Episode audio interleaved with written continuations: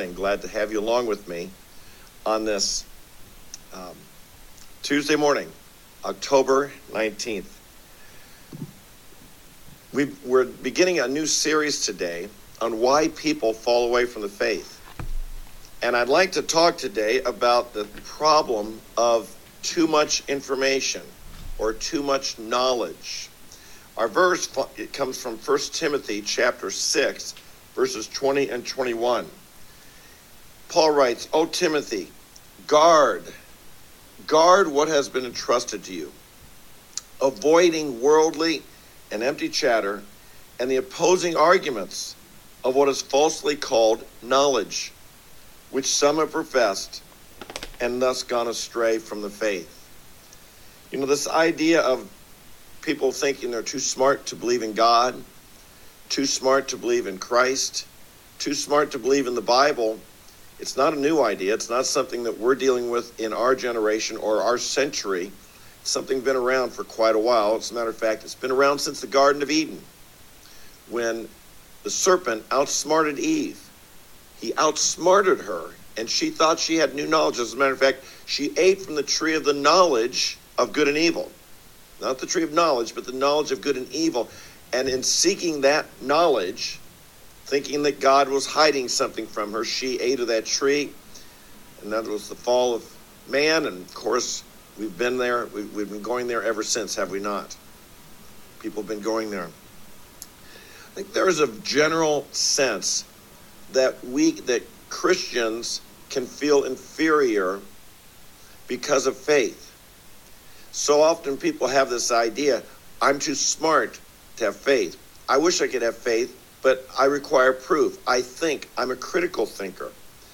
And somehow, as, even as Christians, we can be subtly hum, uh, insecure in our own faith and thinking that it's not very intellectual. Indeed, I believe this is why many of the small universities, small colleges around America, many of them here in Ohio, that were begun by churches. And indeed, most of the universities, most of the schools, uh, higher educations in America were started by churches.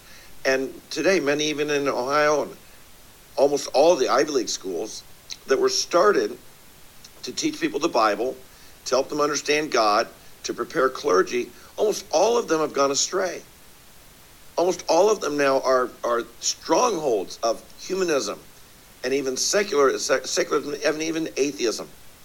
And very, very few of them are they being taught proper understanding of the Bible. This is what they were made to do, and yet they don't. Why? So often I believe it is an insecurity about their own faith and a belief that really smart people very intellectual people are open to all kinds of knowledge that, to be honest, maybe they shouldn't have even been open to. Maybe they should have avoided. Now, I'm not going to talk about the universities for at least in a moment, I might. What I would like to say is that as believers, we, we need to obey this verse. And the lack of obedience to this verse has caused many of our young people to stray away from the faith to leave the faith, and many of the older people as well. In our churches, because we allow and have have allowed in information, and we do live in the information age, don't we? And we do live in the age of the internet, but this has been going on long, long sooner than the internet. And we can't blame just the internet for this, although it has certainly added to the problem. But we live in a time, and we have lived in the last 100, 150 years, where the church has welcomed ideas such as evolution into the church. We have welcomed people who teach evolution, progressive evolution, or progressive creation.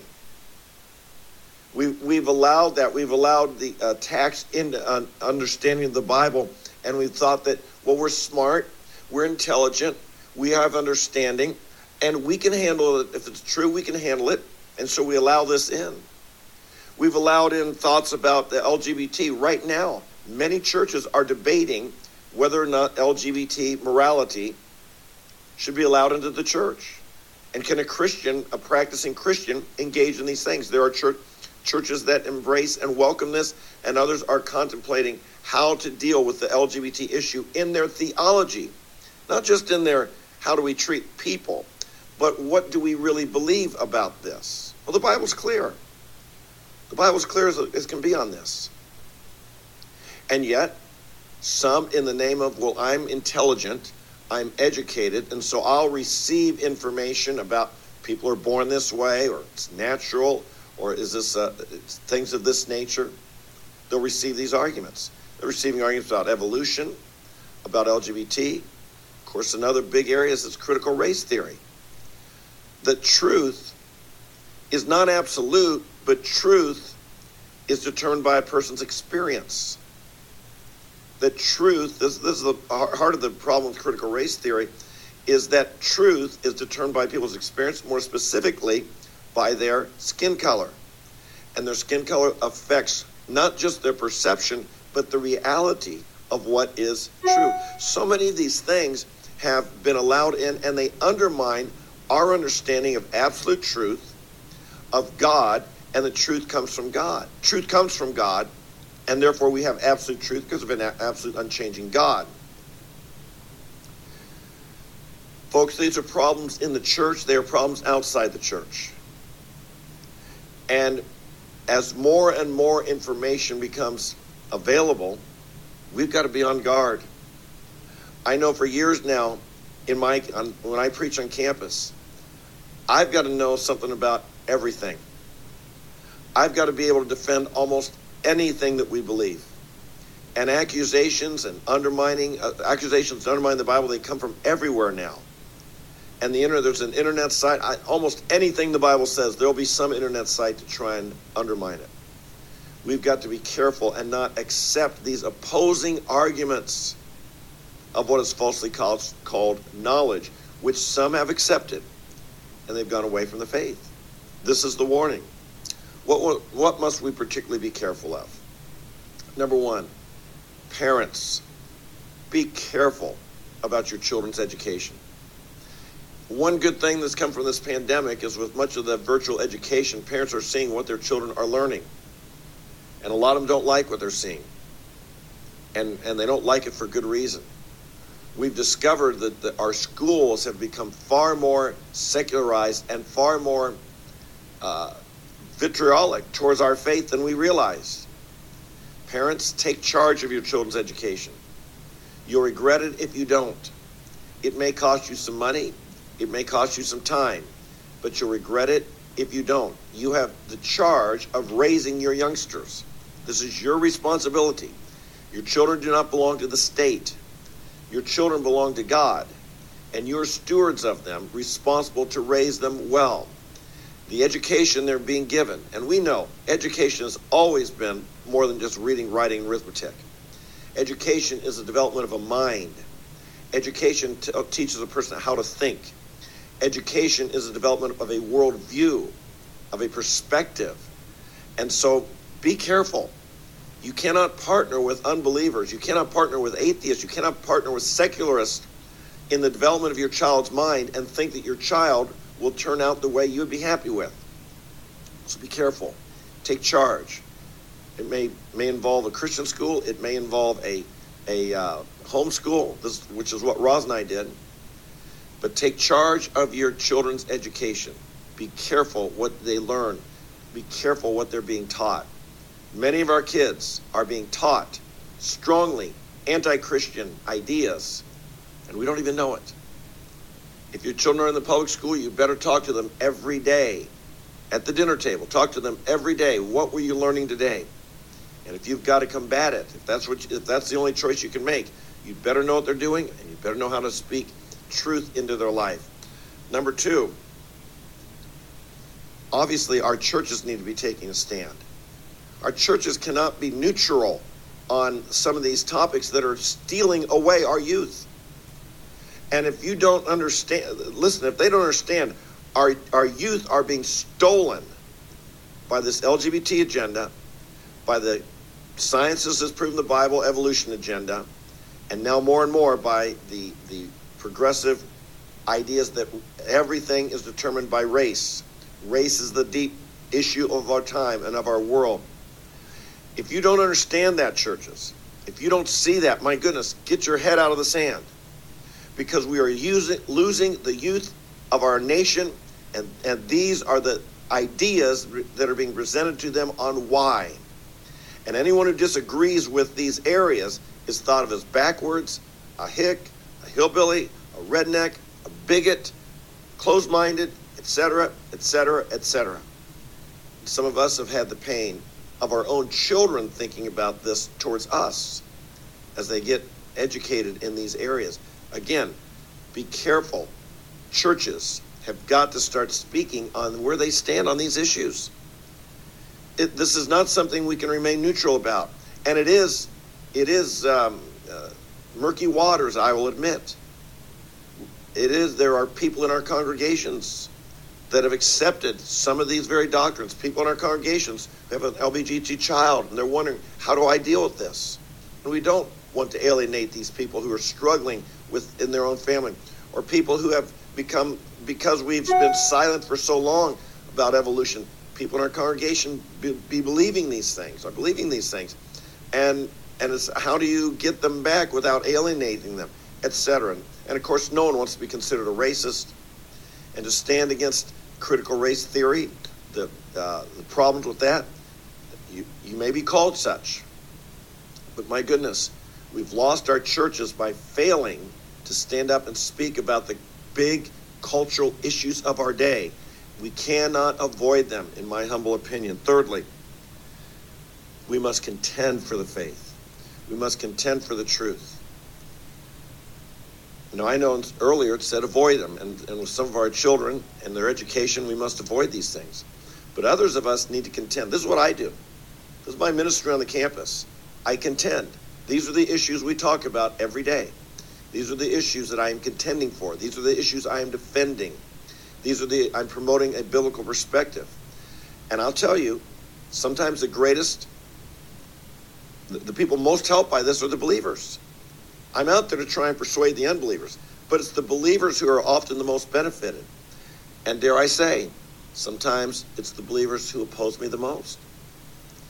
Believe it or not, sometimes, even just last week, sometimes it's the believers who are arguing that we need to be accepting LGBT. Uh, and, we, and we love the people, we don't accept the sin. Sometimes it's the believers that, that are opposed to a stand on evolution. Sometimes it's the believers who have a weak understanding of the Bible and they have embraced secular ideas. And they're trying to embrace the scripture at the same time, and it doesn't work. It doesn't work. Folks, we're called to take a stand one way or another. So, what do I say today? We're losing our youth and one of the big reasons we are losing them is education. Education that comes through the schools, education that comes over the internet, education that just comes in general discussion. We must equip our kids, our grandkids, we must equip the next generation to know how to stand on some of these critical issues of creation. Has science disproven the Bible?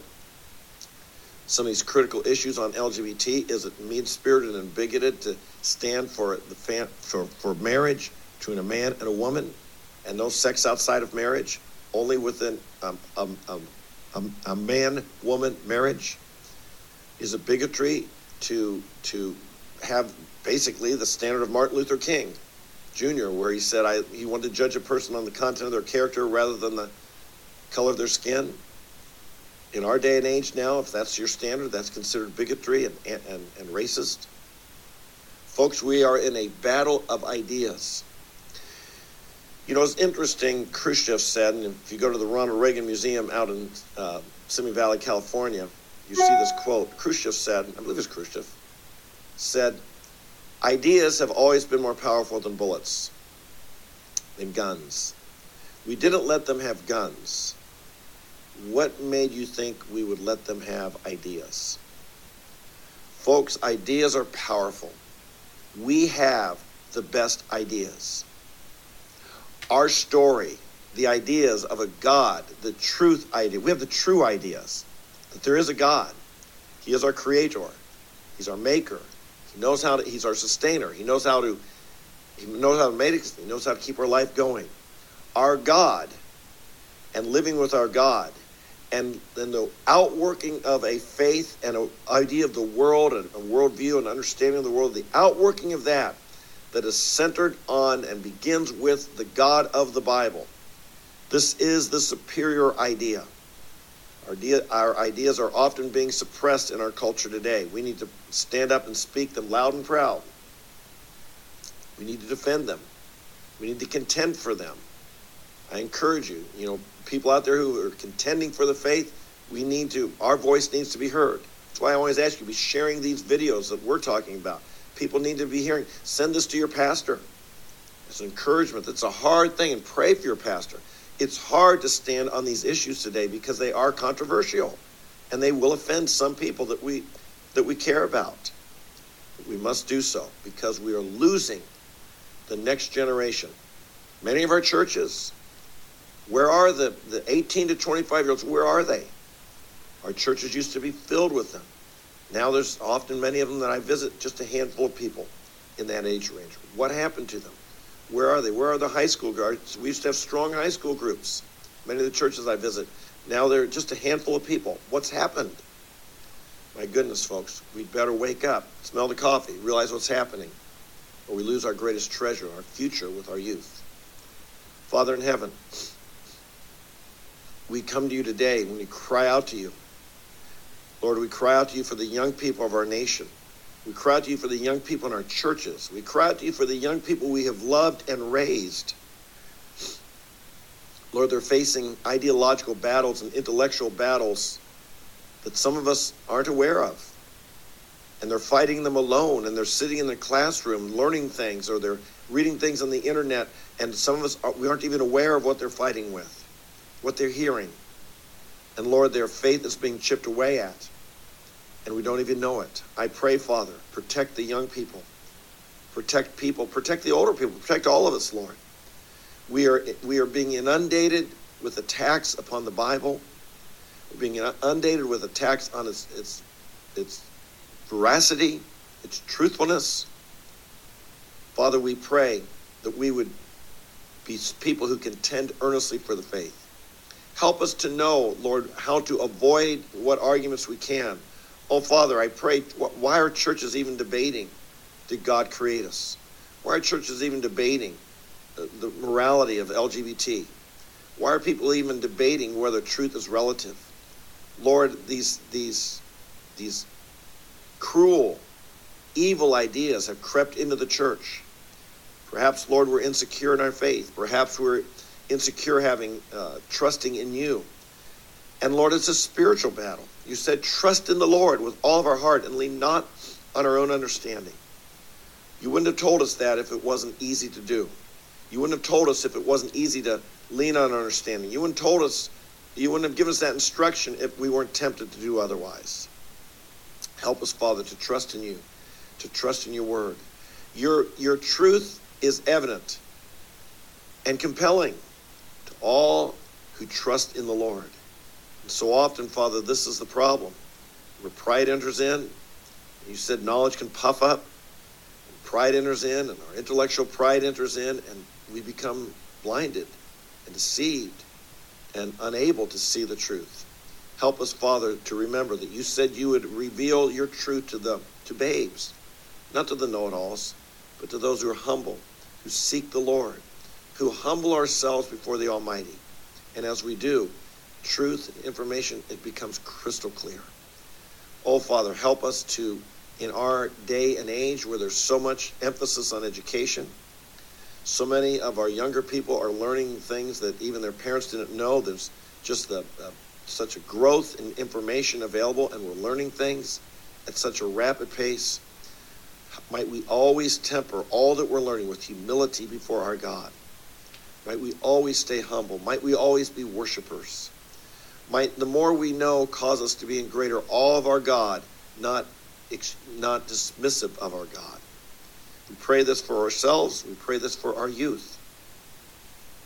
We pray, Father, for our education. I pray for parents today, Lord.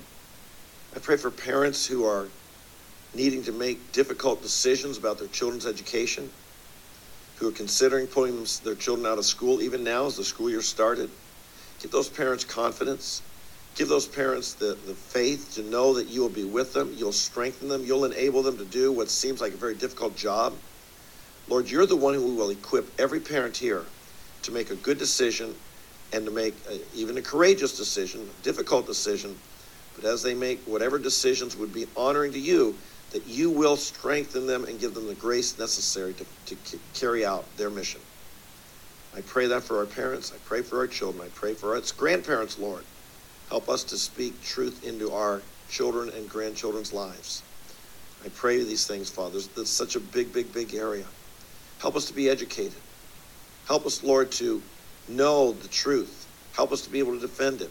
Help us, Father, to to really get behind support ministries such as mine, to be honest, Lord. Get the people get behind our ministries. We contend earnestly for the faith. I pray for this. I ask these things. Lord, give us your strength today. Make us mighty men and women of God. We need this. We trust your spirit to fill us all day long. In Jesus' name, amen. Amen and amen. Big message today. I could, as you could guess, I could talk for hours and hours and hours on this topic. In fact, our conference that we did in, in a one day conference in Kansas City this last weekend is just so wonderful. I got things going, but there were so many questions from the audience back and forth.